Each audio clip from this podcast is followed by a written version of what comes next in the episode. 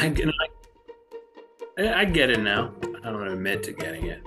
Yeah, right before we, I just pushed uh, record, I, I dropped a One Direction reference on that. So uh, we just keep moving. Yeah, keep going. So the kid is uh, uh, potty training. Oh. Which it, it, so it gets messy. Yep.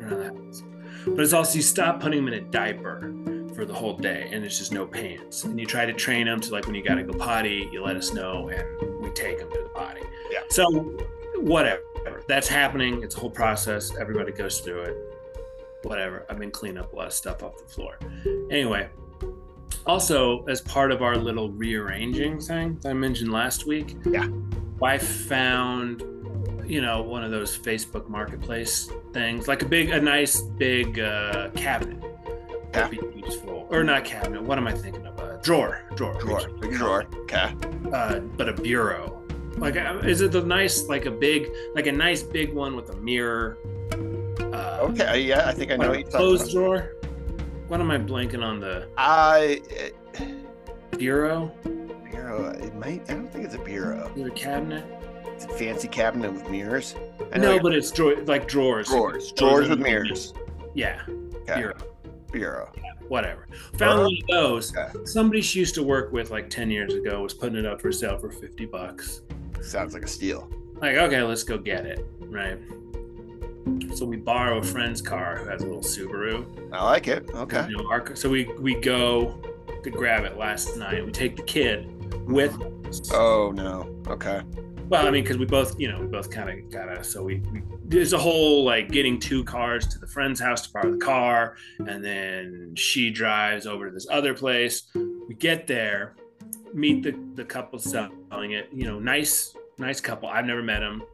My wife hasn't seen, you know, the lady for ten years. They catch up and we're, and then they go, my wife and the lady go inside, and me and her husband, you know, start the manly art of uh, disassembling this thing and loading it up. Okay. He has a screwdriver to take the mirror. The mirror is attached to the cabinet thing. Okay. Right. And so to transport. Glass breaking. I like it. Yeah, and when we get there and we figure even the Subaru, it's too small. Mm. So he's like, oh, we could put it in my truck if you... And it's like an awkward thing of like, yeah, it's the only way we're going to get it out of here, but I feel bad because it's his truck and I don't know him. Mm. I'm like, mm, yeah, all right. So I'm like trying to be extra helpful. You know, he's he's got a screwdriver. He's taking the mirror off. There's really nothing for me to help with there, but I don't yeah. want to stand around and not be doing anything. Yep, I understand. I, I understand. Yep. So I start taking the cabinets out because yep. it's going to be easier to load. So the Smart. empty drawers, I start taking them out. I get to the third drawer, and they're getting rid of stuff. They're kind of downsizing. Yeah. And so I take the third the drawer out, and I kind of get stuck on something, and I back it out extra hard. And right behind me, they have a bed, bed frame. Yeah. Painting, or like a, you know, painting or something, piece of artwork. And then a big old heavy mirror, and I knock it all over like dominoes in a chain, just boom, boom, boom, right? So it's like a big crash, and you could tell the guy was like, oh no. And I'm like, oh, oh I'm sorry. Like I, I broke all their stuff. I don't think the mirror broke too much. I did see a little dent in it. I don't. So anyway, so that happened. Yeah. And the wife comes out, you know, and it's like, are you ready? He's like, no, I got to load it up in the stranger's truck. He's going to drive it to our house. She's like, okay, well, Jack peed on the floor. So, so yeah. Huh. So it's one of those things where you like, do you think about from their perspective in the story of their life, we're kind of just the chaos characters. Oh, you're chaos, pure chaos right now. Right? These guys came over. They got the cabinet for less than it, they could probably get for it. Broke a bunch, knocked a bunch of stuff Broke over. Broke stuff. And their kid peed on their floor. And they didn't bring the adequate vehicle. Yeah. So. Oh, for three. How far was the journey from the house to your house? No, ten minutes. It wasn't. Okay. It, I'm glad my wife knew the lady. Yeah. And she seemed fine. She seemed funny. Because he peed in the fireplace, not on the carpet. Interesting. Good choice. If I had to pick one place where that would be probably like, oh, like the, the place to like, you know, You're gonna pee on the floor. And the thing is, because he's potty training, we threw a pair of shorts on him. Yeah. But he, you know, we didn't know he'd be out of the car. It was like a longer deal. Anyway, so, you know, we were just agents of chaos in other people's lives. Yeah, that, uh, at the beginning of the story, I did, I thought for some reason you were gonna tell like a, a terrible story where you, you, you didn't realize your son was behind you and you dropped it. I was like, oh man, this is a, it's an intense story, but no, yeah, it comes like around. I, yeah, it's a connection. Um, does the bureau look good in your house? It's in the garage. You're gonna have to come over and bring it upstairs at some point. I was wondering. I was gonna say. I didn't know. I didn't want to. I was. You know, I've helped you move stuff before. You and I, teamwork. Gonna, I've helped you move plate, help the your, stuff in your house that you are in now. You did like four years ago. So we have to rearrange and find room for it upstairs. Okay. I'll hit you up. But I'm now, if I, now if I break anything, okay. Oh wait, wait, wait. That's karma, right? Yeah, if the mirror for this thing breaks, then yeah. Do we, yeah, because I don't think we should take it out, right? We should. It didn't crack. I don't think the mirror. Mm. They said, you know. That's not good luck, though, man. That's not good luck, is it? Or well, is it... I don't know if it broke all. I don't think it shattered or anything.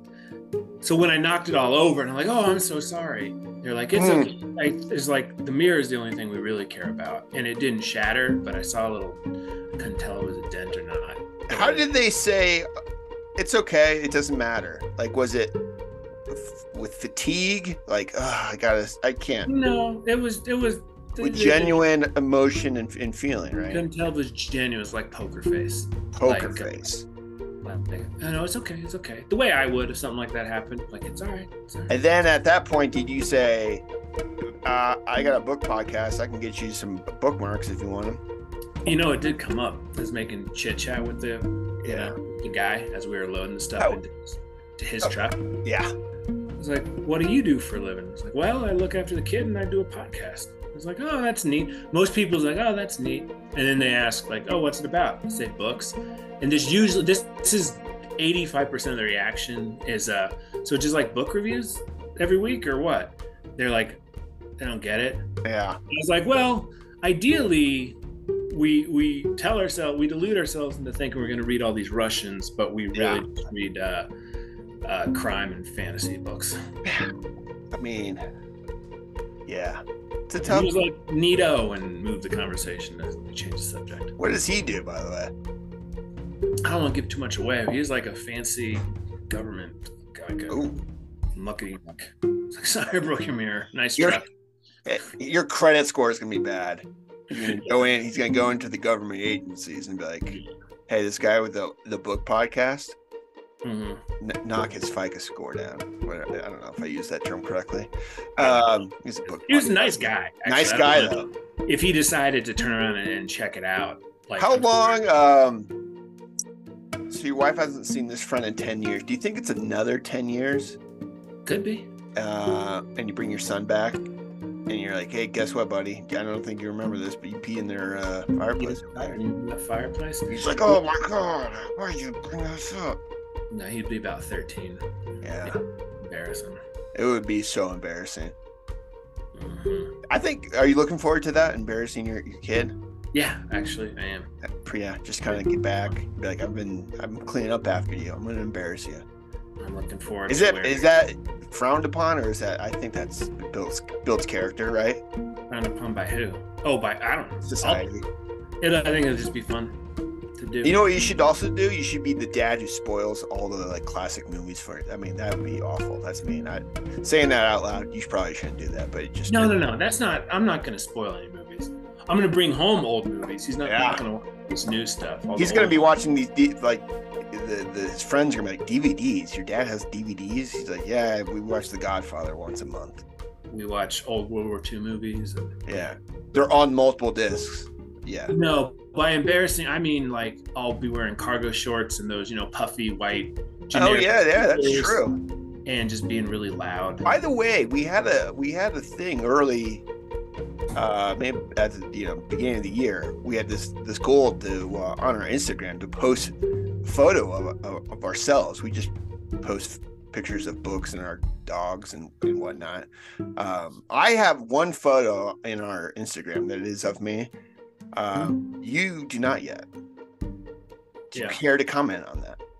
I don't know. I was checking out on doing kind of the jokey photos. Okay. You know, have you noticed some of the the, the more or the, like the girls who are into books and stuff? They have very nicely arrayed. Sometimes, if they're at the beach, there's a picture of their legs and they're reading a book. I wonder how they do that though. It's very Just with a camera. They have the same camera as us, but it's so much better. Yeah, well, that is more aesthetically minded. Anyway, but I'm saying, but you know those types of things where yeah, maybe, yeah, yeah, yeah. you know, the book and you get a shot of the legs and stuff. I like it. Well, I'm just saying. Oh, you don't want to show your, your legs? No, I've debated doing that, but I have a pair of like water moccasins, like water socks, mm. like goofy dad stuff. But I was chicking out. Like I'm reading Truman or a Big Dad biography. Yeah, yeah. And just have a shot of my cargo shorts. Oh, that would have been great. It, it could have been like Happy Father's Day, and then you're just reading like some biography, and you're uh, you're dressed in an Adidas tracksuit, and everyone would know who know what you're dealing with. Mm-hmm. Do you get the joke? Do you get what I'm saying, though? Yeah, I got it. It'd be funny. Instagram doesn't seem like the place to joke around. It, you, oh, we can make right? whatever we want. Yeah, that's true. That I think true. we should uh, have a barbecue. This in, in the last full month of summer. And then we could get a just a back to back, you know, with a, each of us with a book in our hand, and we're like, we did that last year. We did the hot dog straw thing. That was gross. I will admit. It was kind of gross, and we got some pictures, but I never posted them because it wasn't free. Well, my goal is I'll get my wife to, to take a picture of us doing something. We'll we'll pick a good one, right? We're not gonna just pick us looking, you know, bad angles and stuff like that. Good picture, post it. Get those likes up. Get the Patreon followers up. There we go. Get their faces up there. We'll see if that does it. I'll do the leg shot. Oh, well. I'll do the I don't leg. know if that will help, you know. You think that'll help? Might. Yeah. And on that note, welcome to There Will Be Books, a podcast about books and taking good pictures on Instagram. I'm Peter, joined as always by Matt. Matt, that's a good story you told. Always appreciate your stories. Uh, I have, I had a, if you didn't have an intro tonight, I had a couple just random bits of information to tell you. Uh, I'll write them down. Information number one, I made chili this week. Now, if you're listening to this and you're not familiar, Matt is a chili connoisseur. All right. Uh, you can ask him anything about chili and he'll give you a thoughtful and interesting uh, answer. Well, let's go. What'd you put in it? All right, bait. Uh, let's, I'm not going crazy here. All right, I'm not. I'm not a chili expert. I'm a chili amateur. Okay. We go uh, ground turkey. All right. Yeah. Okay. Well, uh, okay. Just, I mean, try to keep the comments to a, a lower tenor, please. Thank you. Uh, onions. One chopped onion, sweet onion. Good. Uh, some good old spices. You know. Okay. Tomato sauce, tomato paste, and ground up tomatoes. Beef stock, carrots, uh, pinto beans, and black beans. Canned? Yeah. Canned? Yeah. Yes, canned. Okay, no, that's fine. I'm just... Okay, yeah. That's uh, it's acceptable. I don't think I put anything... The, my wife appreciated the carrot touch, because she knows yeah. I don't like carrots in chili, but we had carrots, so I, I decided to add them in. Cool. Uh, eh, pretty good. I would have preferred a... Um, Maybe like a sweet potato or a, a yam of some sort, maybe. Yeah. Chopped up, something like that. But it was pretty good. Spices were on point. Uh, okay. Nothing, not too spicy, but that's my chili review to you. That's Any- not bad. It, you got to do, try to get yourself some nice ground beef, or if you're going to go poultry, you get chicken thighs, full fat. Fry them up in a skillet beforehand and then dice them up and then add them to the chili later. Oh, that's what I do. And then dump the butter you cook the chicken thighs in into the chili too. Whoa. Right. So we're not going healthy, but that's, that's my just no. Yeah. I was going a little bit healthy wise, you know, ground turkey, lean. Yeah. Chicken thighs are healthy. Anyway, that's note number one. The other thing, uh, don't skimp on the garlic. When you cut up your onion, saute just a, oh, a ton okay. of, chop a bunch of garlic in there too. I think I put garlic powder in there. That works for that's a for a beginner. That's good. But use actual cloves of garlic, put them with the onion. And um, okay, uh, just if you like the text, mushrooms chopped up are good. Don't like that. I'm gonna ignore that. Okay. Okay. I don't yeah, like I the texture of mushrooms. All right, but I appreciate your your um, your guidance. The carrots are an advanced move. The carrots and sweet really? potato are kind of an advanced, so that's good. Just okay. don't skimp on the garlic and consider full fat chicken thighs this time. On the old Instagram, you're you're giving some of your secrets away to uh, a, a good friend of mine, uh, Kylie. You were, yeah, talking about how sometimes you don't even do meat, or no, you do three kinds of meat, no beans. No beans, yeah. Inter- it's just like I, I tried to. I told my wife about that. And she goes, "What?" She looked, and I was like, "Yeah, you know, an option. You can do it. It's pretty good." I was thinking maybe uh, at some point, just kind of throw some ideas at you and see what you know. Have you done these? Do these sound good? Maybe uh, like a kielbasa, chop up a kielbasa in there, get a little sausage in there. Oh, yeah, yeah. No, that's part of the three meat. Okay. I was wondering. Okay. At your upper echelons, like ideally, if I'm doing a big old good thing of chili, it's the chicken thighs, full fat. It's some bison meat. Oh. Ooh. And it's sausage of some sort.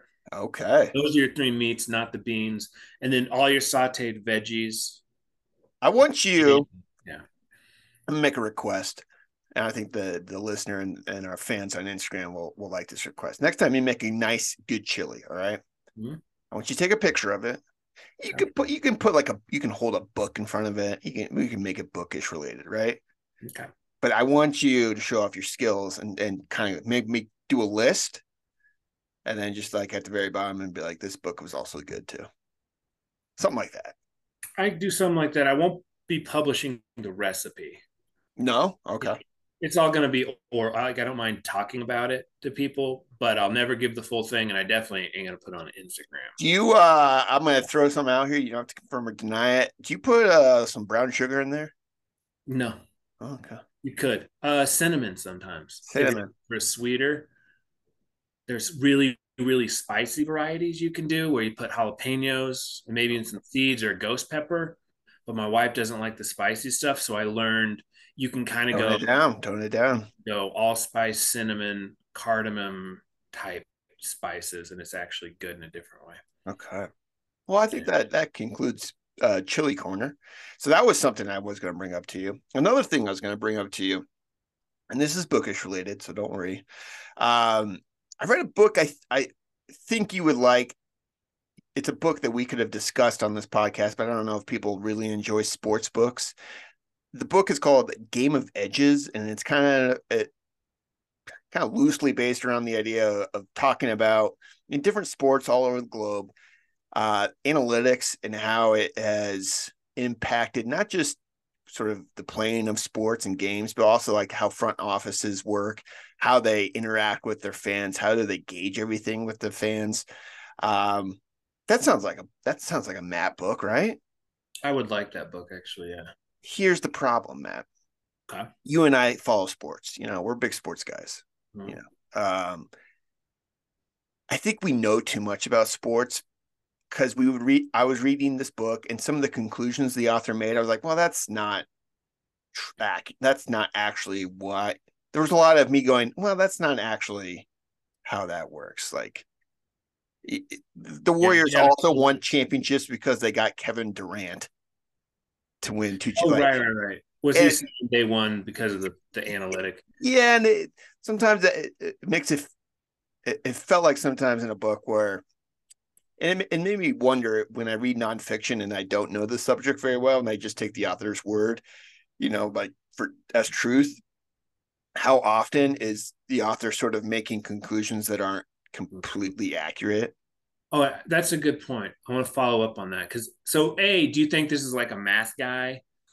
Maybe I not think, more a sports guy, and he kind of cherry picked like, oh, I, I don't know. I don't think he was a math guy. I think he was more of a magazine writer. I could be I, I could look him up, but it well, felt more like partly the some of the issue, it felt like the people who gave him access got glowing reviews. Mm-hmm. Um, and there's a lot. Sometimes I'm like, the praise that some people got, there was no like you you would expect you know, if if a layman was reading this book who didn't know a lot about sports, that the end conclusion would be, oh, and they won a championship. But a lot of it's like, oh, and they didn't win. Well, but they just was, did it like a smart way. That was kind of the thing with Moneyball, uh, right?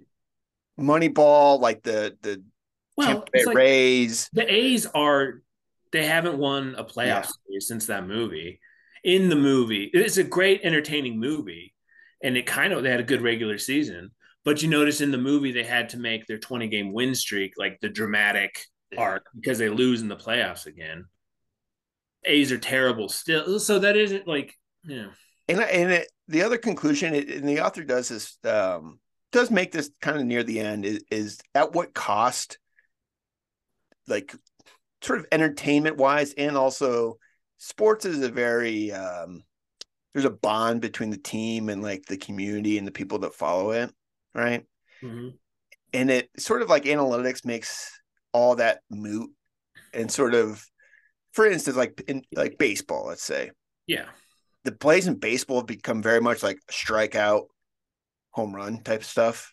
Mm-hmm. Like the variety of, of hits and, and plays are kind of minimalized now. They've tried to like change that. But it, it kind of the point is getting at is sort of the quote unquote like artistic merit and beauty of athletes at their peak has kind of gone out the window. Like sort of everything's trying to be, you know, sent through a, a mathematical equation where the best probability is what we're trying to go for.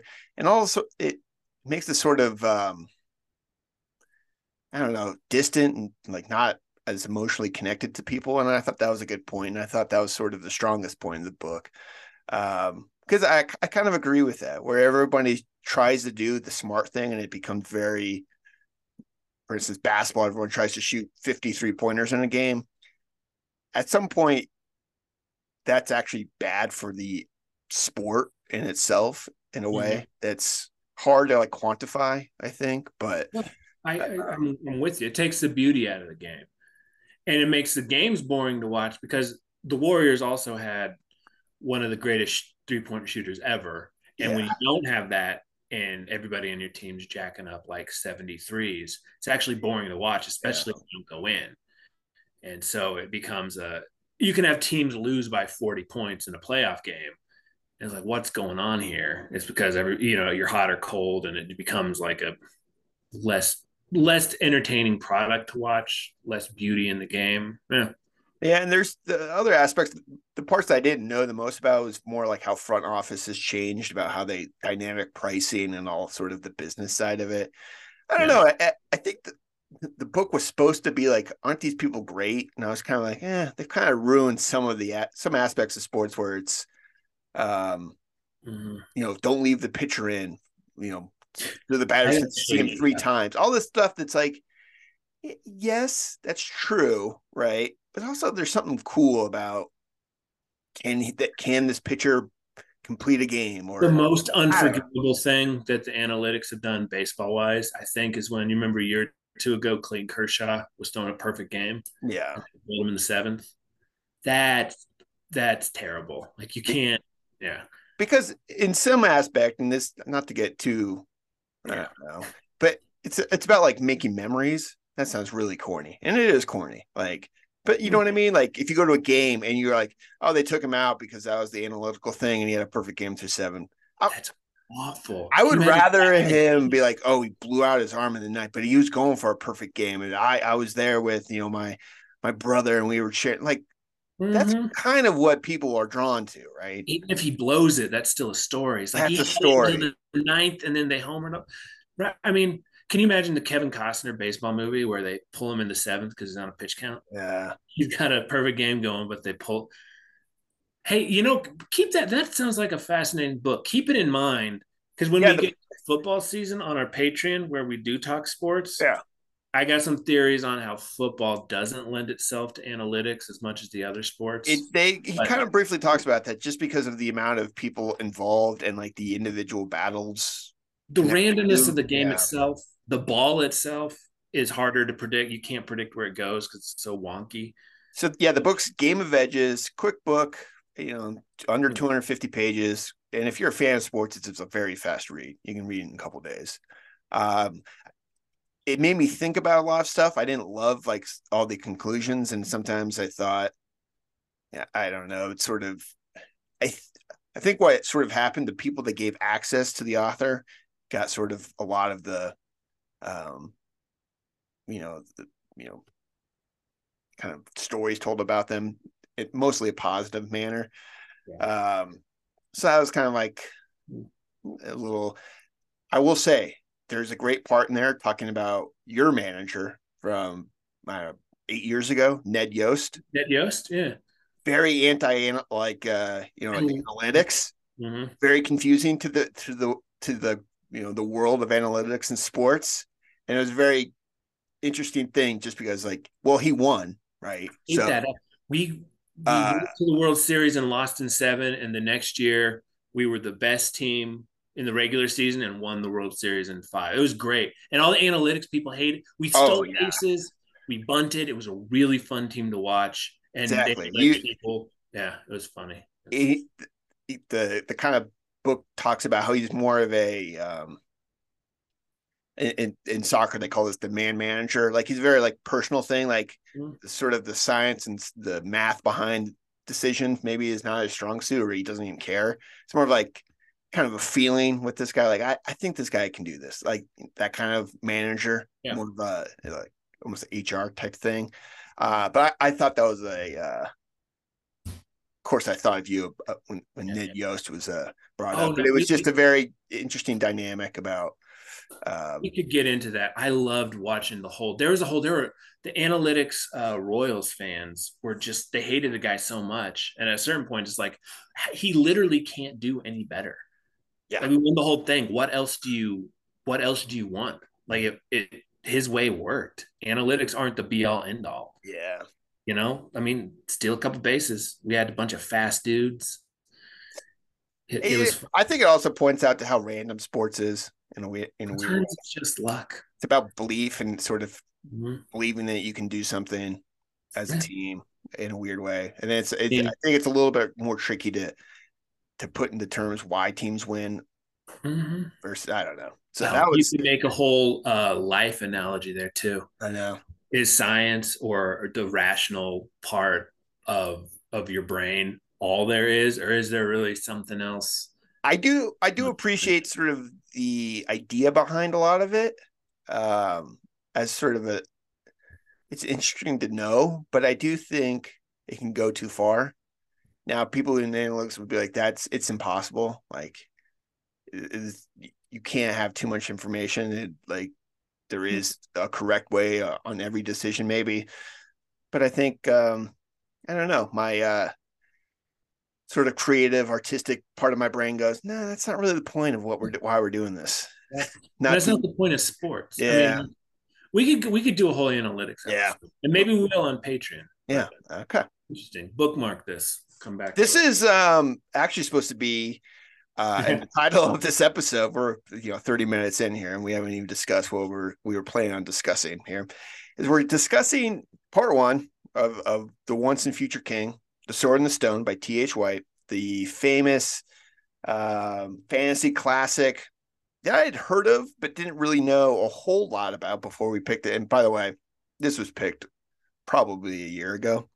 Mm-hmm. If you're a little bit confused about when we picked this book to read, and we're not even done with the whole book, we're just and hand up, it's my fault, Peter's fault, right here. Oh, because he sneaks off and reads these analytic sports books. Yeah, I, I sneak off and I read all these weird books, and and and Matt goes, you know, I've I've had this done for a while. And I go, Matt, don't worry about it. Don't worry about it. Well, and so he, I listened to this again. I I read it twice since we picked it. Okay. So. Uh, I I kind of got a kick. kick up the old rear end when your brother was like, yeah, this has been a while. And I was like, you know what? That's very, he read it to a kid someone already. Other than you was like, hey, can you read this? Because I don't know if you remember this. I started the book and I was like, I love this. It's Isn't delightful. It isn't it? Delightful. Um, not what I was expecting, much more humor and, and adventure. Tone. And the tone yeah. was different than I was expecting. Apparently the tone kind of changes in, in the other books. Uh, But The Sword in the Stone, I can understand why it's a classic. Um, I, I guess I didn't realize it was a, I would classify it as like a young adult almost in the vein of The Hobbit. Um, yeah. Sort of like age-wise, where I could see where the, if you're a, a you know a young person, that this would be a great entry point into the world of fantasy, and it's great for adults too. Um, but it, you know, it has this um, ability to have like adventure and storytelling, but also has a message to it. I feel like that was sort of aimed at yeah. younger people in a way, sort of when uh, our, our hero kind of goes on these journeys and becomes different animals and learns from different animals. I know that sounds like a weird way of introducing, or if you're not familiar with uh, kind of the, the King Arthur story. Um, but yeah, a very, uh, well, let me read you a, let me tell you, go ahead. T H. White yeah. himself. This is from a letter he wrote talking about The Sword and Stone. Oh, oh, and we're doing, we chose The Once and Future King, whole big old book, as a seasonal read a while ago. And we're doing just part, it's four parts broken up. We're doing just part one, The Sword and the Stone. And so this is T H. White writing um, about Sword and Stone. Uh, It is not a satire. Indeed, I'm afraid it is rather warm-hearted, mainly about birds and beasts. It seems impossible to determine whether it is for grown-ups or children. Hmm. So even he doesn't know. Um, it has a very playful quality to it that I like. Uh, some absolutely just hilarious scenes in this book of yeah. kind of the bumbling character. Um, the humor in it, I think, is it's probably one of its stronger... Um, and it... I don't know. It's very enjoyable to come into this book. I I know the names, Merlin, um, so on and so forth. I didn't really know Robin Hood was sort of in this story. I don't. I that might be just a like. I don't know why I didn't connect the dots there. I did, did not know that this was where that came from. He's, well, no, he's usually not. Robin Hood's usually not in the Arthur stories. Okay, but kind of one of the things that makes it kind of fun. And it was actually, I imagine it was a, it, it seems fun and delightful, and it is mm-hmm. reading it, but I think it's a tricky, how there were anachronisms and the tone is very fun, and you could get away with kind of like mentioning modern things. Yeah. Because one of the premises, Merlin lives backwards, right? It, it was just kind of all, but he threw Robin Hood in there. Uh, it's, it's all very, I, I imagine it's, it's a, it could have been done poorly and taken out of the story, but the tone is so perfect. It kind of works, you know? Uh, yeah. It, it, it's, I guess anyway, going like, into yeah, it. And I don't, we don't often talk about like tone being the big selling point of a book. Right. But it's, I wasn't expecting this, right? I was expecting more like a, a nut, the, you know, straight, um, I didn't expect like the playfulness of it. And I I think your brother mentioned this when we had him on the podcast, like it changes, like it becomes more of an adult story in the later kind of books. Right. Mm-hmm. Um, so I, I, this, we're only speaking about The Sword in the Stone, but I guess I wasn't expecting that. And it was uh, a, like a delightful surprise that that's the book that we got. Right. And especially. Um, yeah. yeah. Go ahead. Oh, the modern paperback editions have, you know, Once and Future King, and it's like an Arthurian saga, and it's got mm-hmm. a knight with a sword on the cover, kind yeah. of blue and black shadow. And you think, oh, this could be like a gritty, but it's actually pretty. It's, I think, but what he meant when he said, I'm not sure if it's for children or adults, I think both enjoy it, and the adults can kind of look, it's kind of an idealized childhood, mm-hmm. all nostalgia. And so for T H. White, it's, you know, medieval England where nothing really goes wrong. And so Robin Hood's there and the evil witches and stuff, and there's giants, and they have all these adventures, and animals talk and everything. That's kind of what you sink into. Um, yeah, I think it draws on, for like an adult reading this, I feel like it draws on your, like when you were younger, and sort of the, you could, you can kind of let your mind go to a more creative place where, oh, you, what would it be like to be an animal? And you, and kind of the, how, how would they each be different? Like how are their sort of societies, different animals, like an ant or a goose or whatever. And he, he does it all very well, and it's interesting, but there's also like a meaning to it all, and there's a kind of a there's more depth to it than probably a, a kid will probably pull out of it. I, I, mm. That's kind of what I got from it. Um, but yeah, like you said, it could be this could be done really poorly and awkwardly, um, but that's not that's not this book. Um, it's funny, kind of the most famous scene. If you think of The Sword in the Stone, the pulling out of the sword from the, the stone, you know, right? It's a very small part of the book. It's very, you know, it's at the end. It's a, not, I wouldn't say an afterthought, but it's a very, I was expecting more buildup and payoff from that. And that might be in the later next book. Um, what were your thoughts? Were you expecting that more to be? I, I was expecting it to be at the end, but it was, it's not a very big part of the book. Yeah. It's really kind of like a couple pages. He hits it because I think it's necessary to yeah. set up in book two, he's king and we go from there. Mm-hmm. No, what's interesting about this one is it hit, it, it kind of fills in the gap, because in most Arthur stories, you get the circumstances of his birth, right? He mm-hmm. was born in secret to King Uther. Merlin puts him at the doorstep of King Hector where he grows up. And then the next the next thing they talk about is pulling the sword from the stone, and you go from there. So what the book, The Sword in the Stone, does, it fills in kind of, it allowed T H. White to kind of play around with what an ideal, like he's messing around with, okay, what would be the ideal education for someone who's going to be a king or for anybody? You have this really wise wizard tutor, and you get to go, he expanded on that middle part, which usually the legend, it hits they skip this part, and it just goes from from birth to the pulling the sword. Right. It's also interesting. This book does not feel dated at all. Um, no. In fact, um, if if you read, I don't, we don't, I don't. You, you might read more than I do about this, but if you read, I, I feel like if you read a lot of fantasy, or maybe, um, yeah, fantasy. I guess I feel like this book has influenced a ton of fantasy. Like you. I, I feel like there's parts of like Harry Potter that are very heavily influenced by this book. Oh, yeah. Um, yeah. Just wow. sort of, just sort of Arthur's or, or Wart's um, relationship, sort of like not his real family, so to speak. Oh, um, that's a, yeah. That yeah. dynamic there, the animals, the importance of that sort of growing up and, and learning, um, coming of age, that kind of story. Um, mm-hmm. I would, I would imagine that this book has influenced many, many, many, many oh, books.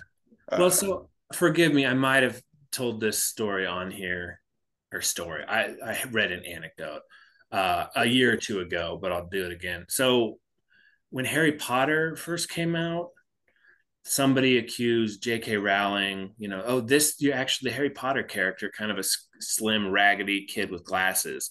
It's actually, she stole that from uh, Neil Gaiman.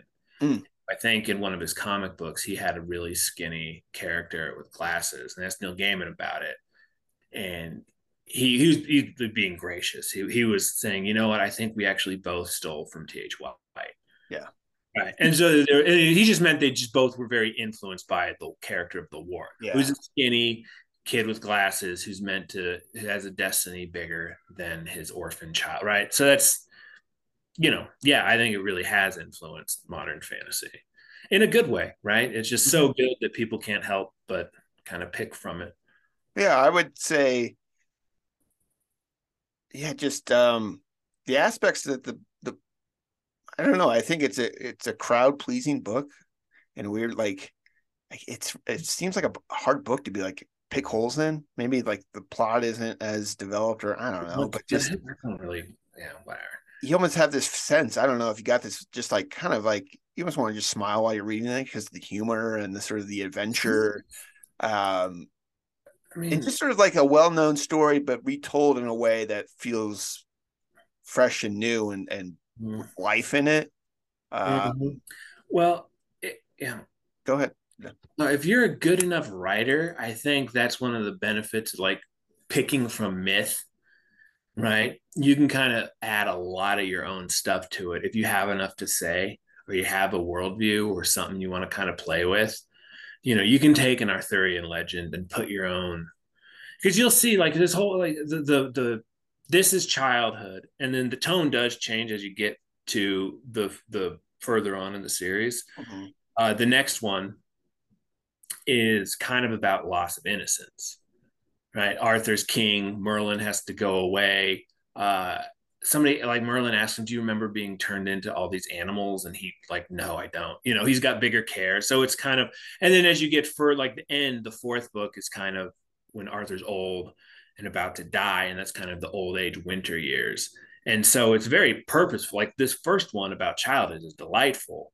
And then there's still a humor, the narration tone, it changes and shifts. You can, it's still kind of that airy British iron, irony wow. type. It, it's still fun to read. It's just, it does get more serious, and you can kind of see it as, so he's got something to say about how pe- people are taught, people's worldviews, how humanity is, uh, war, actually. So you can, that, that's one of the good things about myth, I guess is my point, is you can take this ancient legend and kind of mold it to your own thing, if you're a skilled enough writer.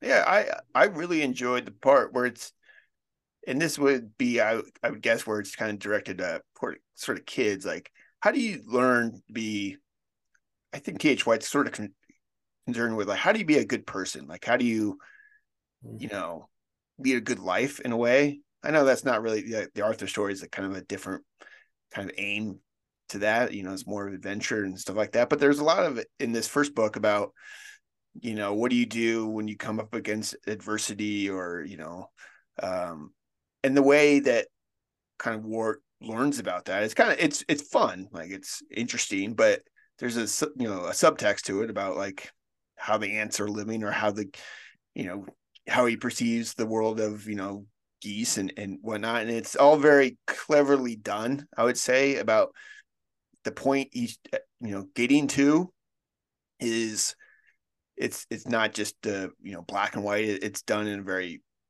entertaining way, I guess is a way I'll put it, where it's not boring, it's not like heavy-handed, but it's you know it, it's meaningful. His story is meaningful, which is kind of what you want, right? Yeah.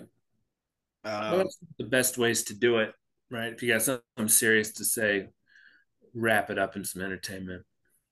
Um, what were your uh, your favorite parts of um, The Sword in the Stone? Going through it. Well, my favorite scene, I think, was when King Pellinore fights Grummer Grummerson. I was going to say that. That, that, is, one there the, with... that is one of the funniest scenes. I mean, that's right up there with P G Woodhouse for yes. just funny British, like, I, I, don't, I don't know how to describe King Pellinore, but it's just so funny.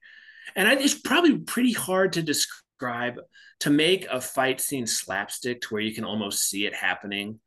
But he, he just describes it so well. Feels like a bit like Monty Python in a way. Monty Python. It's almost kind of like kids, how kids fight.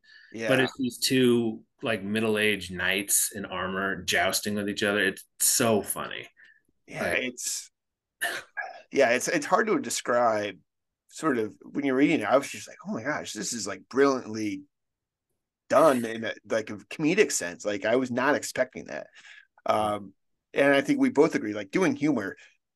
It's really tricky and really hard, and not a lot of authors lean into that, right? Mm-hmm. Because I don't, you know, maybe there's a lot of authors aren't pretty serious people, and maybe their sense of humor is not the best. Right. Uh, but to get it done so well is just, I you know, it's just mm-hmm. fantastic. I would say that's probably my the scene I will remember most. Um, but I think you'd appreciate.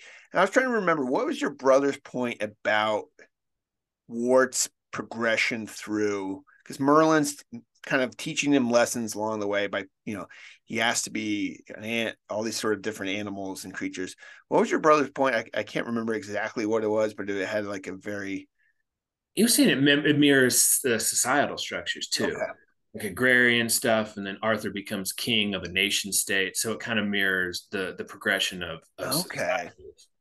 So, yeah. yeah. I, was, I was like, that's... I would... not have thought of that. Yeah. Um, but it, it seemed like a um it's kind of like there's no he's not you don't see any scenes where he's like taking classes per se, right? This isn't like Harry Potter where he's in different like spells, like you know, magic school. He's just got a one-on-one tutor. He has a one-on-one tutor, but I always I felt like these like things where he's becoming different creatures are his classes and becoming who he who, who he will become. Yeah. Yeah. Um, so it's kind of a, a kind of an interesting way of going about that. Sure. Well, his classroom scenes. Um, well, side note. I mean, he wouldn't have a class. If you want to talk about what the like ideal education is, if yeah. you're a father who's trying to educate your kid, it would be, it wouldn't be to put him in a class with a bunch of other kids. If just in theory, you, if you were king and had all the resources, you would take all the best teachers in a subject and bring them to you and have them just teach your kid. I mean, Alexander the Great's tutor was Aristotle, right? You would bring Aristotle to you and he would train your kid and his little friends who are going to be his generals, right? So that's the idea. So I, so in this one, it's Merlin, a wizard, one of the most powerful wizards, would just teach your kid and, you know, K. So that's the ideal education, is just a really wise person can focus just on you. I think it's kind of what he's getting to. Like the ideal education would be you immerse yourself in, you know, life experience, start with animals. And the wart's a very empathetic person anyway. Mm-hmm. Right. And so that would make the best king is somebody who empathizes with, you know, every, all the creatures, even below him, those below, because he's going to be king and be above people, so put on a pedestal. So somebody who has empathy for animals and the creatures of the earth would make a good king. I think that's part of what he's going for too. My favorite thing, Merlin's a fantastic character, but my favorite thing that Merlin's telling War, and it's near the end, and War is kind of at this point sad about, I can't remember exactly what, but and Merlin goes, the best thing for being sad is to learn something. That is the only thing that never fails. I think littered on in that paragraph, learn why the world wags and what wags it. That is the only thing which the mind can never exhaust, never alienate, never be tortured by, never fear or distrust, and never dream of regretting. Learning is the thing for you. And I was like, oh, you know what? Sometimes it's good to be reminded of that kind of concept. Maybe like, that's, you know, it's it's sort of an obvious thing, but that's, that's I like that. It's uh, it's good, good message, right? Yeah, I had that highlighted too. That's one of the best quotes in the whole book, just as far as, it was very refreshing. Yeah. Sometimes I think it, it, you can be very cynical in life and reading and stuff like that, but sometimes you got to be open to those, you know, that's heartfelt kind of message in a book, sort of directed, I guess, uh, at young people, but any, you know, anybody at any age can always get a reminder that uh, of kind of a life lesson. And um, yeah, that was my, my favorite Merlin sort of quote or, mm. you know, sage advice to our to our hero. So, but any other uh passages, Matt, that you caught your eye? Or uh... I really liked when he gets turned into a fish and they meet the big old fish. Mm-hmm. I thought that was a really good articulation of kind of what power is and what it does to a soul. Yeah, weird way, you know, like uh I don't know how to describe it. They they just meet this the king of the moat when Merlin and Arthur get turned into a little fish. Uh, but there is nothing, said the monarch, except the power which you pretend to seek, power to grind and power to digest, power to seek and power to find, power to await and power to claim, all power and pitilessness springing from the nape of the neck. Love is a trick played on us by the forces of evolution. Pleasure is the bait laid down by the same. There is only power. Power is out of the individual mind. But the mind's power is not enough. Power of the body decides everything. In the end, only might is right. You know, the fish kind of goes on and then gets tired of Arthur and, and tries to eat him. It was just a little, and it, it's a kid's book. It's very light and airy until you kind of run into, and I think that's supposed to be kind of a warning for the future king. Like, this is what power will do to you. If you're in it for selfish reasons, it'll corrupt. And I yeah, I, I like that part with the old kingfish. Um, the the story with the geese goose is very interesting about, yeah. like his he comes into that encounter with some sort of some notions that are are foreign to the to sort of geese in general, uh, and the lessons he learns there are very interesting. I don't know. It just along the way, each set, there's no like weak point. I feel like in the in the Sword in the Stone, there's no lull, I guess. Um, yeah, I would, um, so far right now, like The Once and Future King is on. Hopefully, I told your brother I was going to get this done by August, and that's still my goal, but so we're not going to do part two in a year. Okay.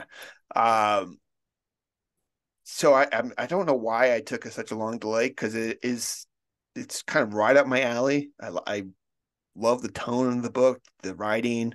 Um, he kind of sometimes, I don't know if you notice this, sometimes when he's describing like the, the scenery in England, there's some sort of, you can tell there's like a, an importance to, I don't know, I don't know if England or just sort of the landscape and, and you know, what is home, I guess. I, that's just a sense I got, sort of the connection between the characters and England.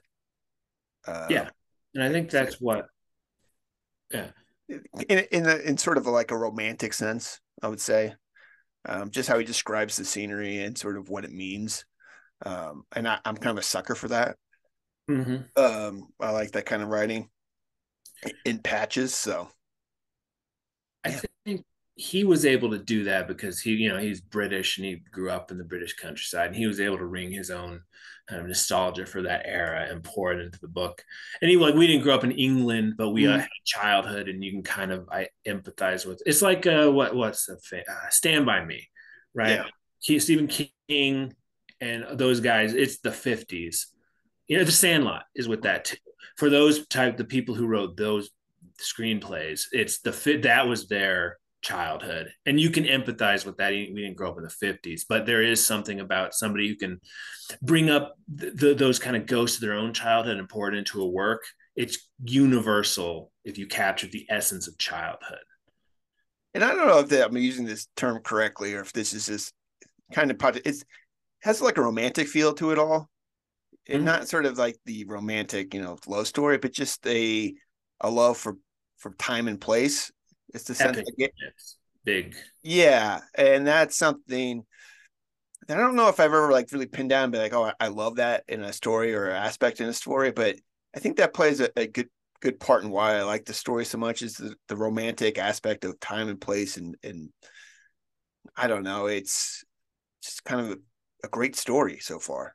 Now we we've only read one book, and we'll see how it goes from here. But um, I, I'm sort of curious. I was going to ask you if you're curious too, or if you ever had the inkling to read the original Arthur Arthurian legend, um, written. Hmm. I don't even know exactly when that is. It's hundreds and hundreds of years ago. Or to uh, Arthur. Yeah. Uh, it, it, see what he pulled from that to this, and sort of the. I would, I would, yeah, probably bet the tone is completely different. Um, but I was just curious: did, did you ever have the inkling to read the original King Arthur? Yeah. Yes, in the same way, I kind of want to eventually read War and Peace and Proust and all that. It's like, yes, I, and I really do. I just don't know if it's like coming up soon. But yeah, well, and I do gather he he. got the structure and kind of the beats of the story from, is it Edmund Spenser? Uh, Thomas Mallory? Mallory, Mallory. Mallory. Uh, yeah, so he, he kind of took the structure and the basic story from Mallory. And he obviously added his own tone. But what happens in the love triangle with Lancelot and Guinevere and, and uh, what's his face? Is, uh, you know, all the other, the, the Lancelot. Character. Not Lancelot. Uh, what his kid? Who's a bad guy. No, not why am I? I'm blanking on the the bad guy. Hey, whatever. So he got all those the beats and stuff from from Mallory, but it's his own tone, it's his own spin, and it's uh, you know, a guy in the nineteen thirties and forties. You know, doing. And I think you could make a case, like if you're reading this book, um, it's, historically speaking, it's interesting when it was written and what it's about, and. It takes place between two world wars, or just on the uh, you know, almost on the outbreak of World War Two. I think there's definitely, if you were in college, you could definitely write a paper about this and the historical connections between the book. And I don't know how much of that was influenced uh, T H White, but it's definitely something you could kind of play with and sort of delve deep yeah. into and look at the symbols and stuff like that. it'll become more explicit the further you get. When you get to that last book, it, it'll be more explicit. You know, Tolkien was like, don't compare it to World War Two. It's not yeah. an allegory. Mm-hmm. This is not that. This is, I think he's meant for you to draw some, some okay. comparisons to, to fascism. And sometimes the author can say all that, but just, you know, the text is the text, and you can have, you can, you know. Well, I happen to agree with Tolkien. It's about it's more that it's not that, but this is that. But that's not good, or they don't need to be compared to each other. I'm just saying you, you'll and you'll see. Okay. It's pretty explicit there. Pretty explicit. Okay. It's like you, you'll get it. We do need to get into the versions, because there are some drastically different versions. Of I was this. Curious because I read, and I don't yeah. know exactly which version. I think you got the American one because you said the geese and the ants, right? Yes. Okay, so I read that in the copy that I read a year ago when we picked it. Yeah, he gets turned into a goose and an ant, and you missed. There's no wizard duel. He has a wizard duel with Madame Mim. Oh yeah, don't have that.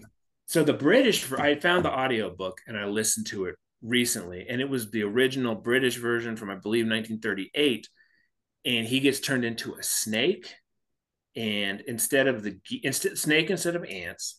Okay. And a owl, and he goes off with Archimedes, Merlin's owl. I think he does that too. Right. Huh? I think he does that too in this one. He goes to visit Athena and talks with trees instead of the geese. Okay. And Robin, they lose the arrow with Kay and Wart, and it kind of ends weirdly and abruptly in this. But okay. in the British one that I listened to, they go on and they get kidnapped by a witch, Madame Mim, who tries to cook and eat them. Huh. But they get away. Merlin rescues them at the last minute. And there's like a little wizard duel. If you've ever seen the Sword in the Stone cartoon, it's it's in the cartoon. Okay. Yeah, yeah, yeah, yeah. The wizards fight each other by turning themselves into different creatures and whichever creature. You know what I mean? So there's. I didn't realize there was that big of a difference between like editions. The ant part and the geese part. Are, are good. Yeah. But for the life of me, they shouldn't have taken out the Madame Mim part. And there's actually a part at the very end where Merlin and Arthur go to mis visit uh, the giant Gallipus. There's a whole other adventure that they just took out. Huh. Um, That's very interesting. And it's so, and what happened with, there's a fifth one called The Book of Merlin that came out right around World War Two was ending, and the Amer American publishers wouldn't publish it because it was pretty explicitly anti-war, and they just insist like we're not publishing this anti-war thing at World War. We just won World War no. Two. So he took some stuff, some scenes. He wrote the ant, the geese scene for the Book of Merlin. Arthur dies, or you know, he goes underground like legend. He's not dead. Mm-hmm. He's gonna come back anyway. He goes underground, and all his animal friends are there, and he has more animal adventures, and so he. To try to rescue the Book of Merlin for the American publishers, I'm a bit hazy. Mm-hmm. He cut out a bunch of Sword in the Stone stuff and put the ants and the geese into Sword in the Stone. Huh. Which is too it's it's too bad. I really wish American publishers would stop messing with British. Like just trust us with the British fantasy. We'll we'll get it. Yeah, I'm gonna have to do a little bit more research to see what exactly, because I have the publication dates, but I don't have.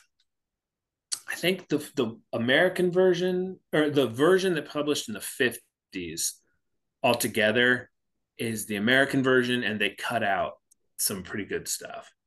So I have the, this is the last one, nineteen fifty-eight, arrangement with G P Putnam and Sons.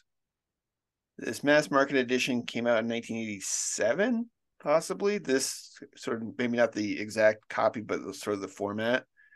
Um, I, I'll have to. I don't know exactly which edition I have. I'll be, I'll be honest with you. I'll have to do. No, I'm pretty sure if you you have the the so, updated. Okay. Because if you if you missed the snakes and the and the and the, the Athena part, yeah, I did not have that. It's a shame because those are good part. Like hmm. really, I, I don't know. I don't know why they don't trust us. You know, they changed the title of the Harry Potter from Philosopher's Stone to the Sorcerer's Stone. Like, you don't listening to a podcast about that, that sort of has a bigger meaning or kind of look at to it, but it went into the background of Harry Potter, and I didn't realize how much of a controversy that had when it first, just from the aspect of wizards, and like people did not want their kids to learned that, you know, wizards or witchcraft and stuff was like, and I was like, huh, I didn't, I guess, you know, different people have different worries, I guess. But uh, yeah, I didn't realize that, that was such a big uh, controversy, was witchcraft.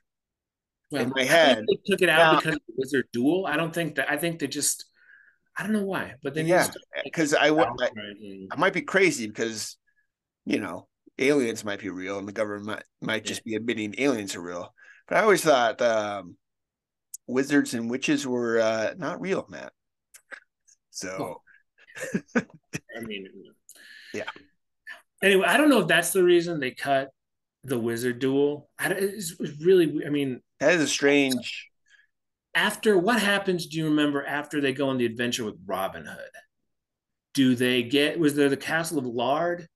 I will say, no, I'm like, was there, the Griffin is sort of the main, like the bat, the, the Kay kills the Griffin. Yeah. Okay. Um, I will say it did feel like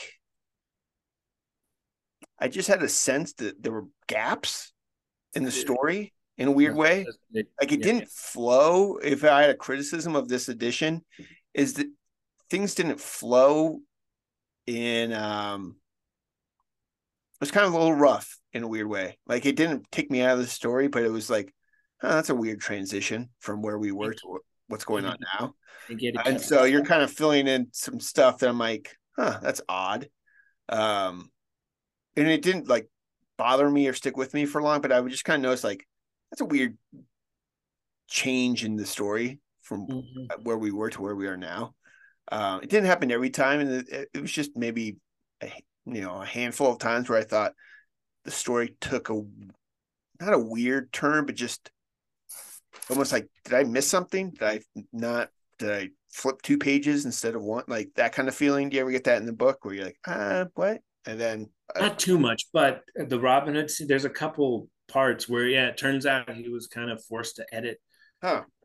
But which is too bad. Like, stop, stop doing that. Well. Like, do you know the original title of book two? It was The Witch in the Wood, and, and now it's it's The Queen of Air and Darkness.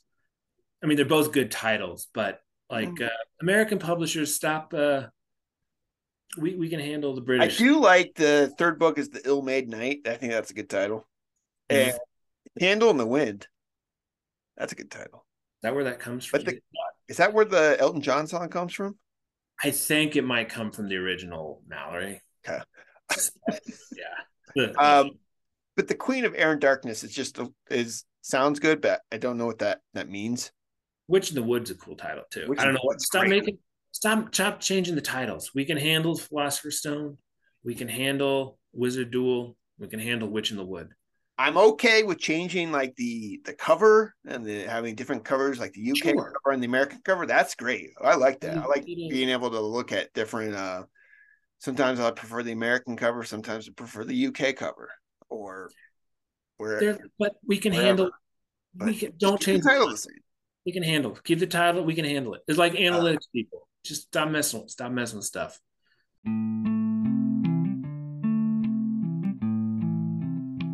Uh, Matt, I don't have any more stuff to praise. um. Apologize to the listener, to you, Matt, for uh, taking a year to read this first two hundred page book. Oh, it's all uh, right. um, but I'm eagerly uh, ready to finish um, the rest of it, and, and we will um, probably break this up up into a couple more parts as we as we as I make my way through the rest of the book. Uh, one or two more. One or yeah. two more. Um, but I'm curious to, for people who have read this book. When were they first introduced to it? And I feel like, and there's some blurbs that kind of reference this, I feel like this is a highly rereadable book.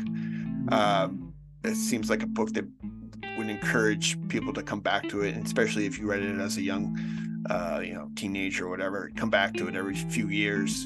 Um, and I'm just curious if people, if that's the experience that our, that our listeners have with this book. Um, yeah, let me add on to that. I'm curious if you read it as a kid or not.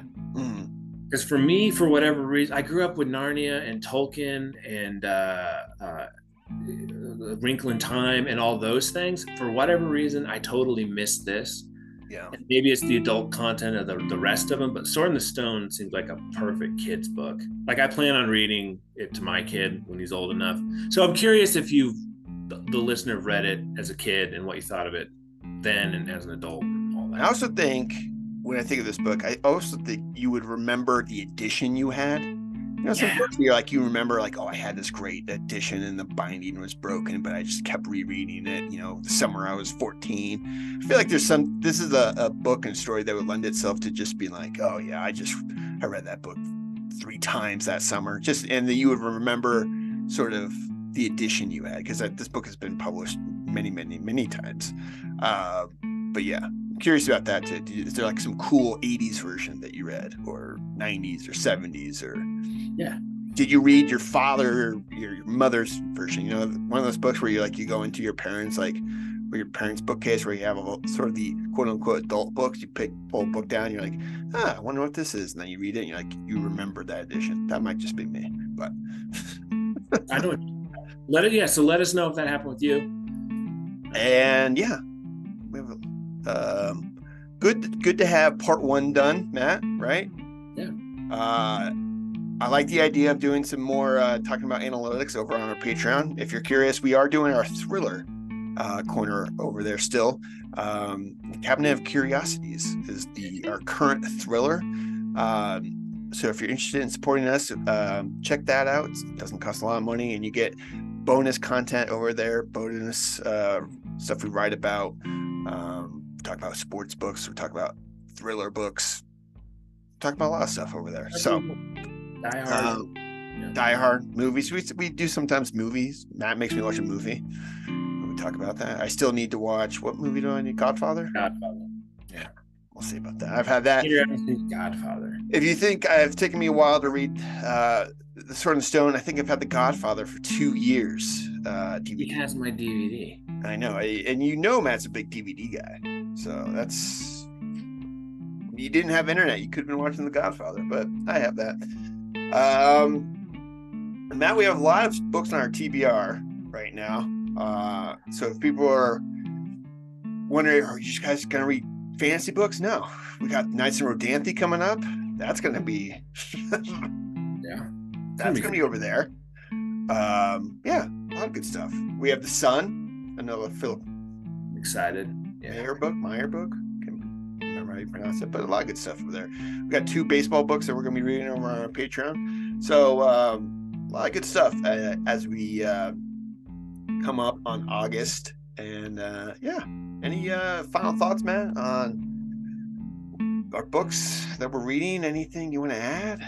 You want to add a book tonight? You want to read? Uh, you want to add the original? Put that as a seasonal one? No. I did get a lot of, uh, I mentioned, I just kind of a throwaway post on Twitter about the Ducks Newburyport book. I was like, hey, I have this, but I'll probably never read it. A ton of people came, like twenty or thirty people were like, it's excellent. You have to read this. I, I, I, uh, I saw that, that. Yeah. And um, uh, I feel like we get that many people recommending a book. Not adding it now. We, we can't. A thousand page books with no paragraphs, Matt? So many, I was shocked. So many people were like, no, it's excellent. Like people who, people we kind of know on Twitter and whose opinions I trust were like, this is good. Yeah. Although Caitlin yeah. did say, uh, I didn't get it. And I was like, thank you. Thank you. I can't. You thought you were taking crazy pills? You're like, I, not everyone could love this book. Yeah. No, a lot of people did. It's like, all right. All right. Well, we I feel like we're, you know, as a podcast and as readers, we uh, have to finish. If you recommend a book, we do have to finish Life and Fate. That's a two-year project right now. Okay. Um, so, but but I, I love nothing more than adding books to our T B R. I'll it's hang on to Ducks Newburyport, Ducks Port Newberry, and I, I'll maybe. If I see it somewhere, I'll I'll pick it up. Pick it up at a used bookstore. I will pick it up because. It's it's. I think it's in the stables right now. It's not an official selection, Matt, but to watch The Godfather, we have to do uh, have to do Life and Fate and Master Margarita. Oh yeah, this Sword and Stone, and add a book for August and much many things. Hey, you know what? But it's you know nothing's too serious. But uh, we appreciate you listening, and uh, we will be back next week.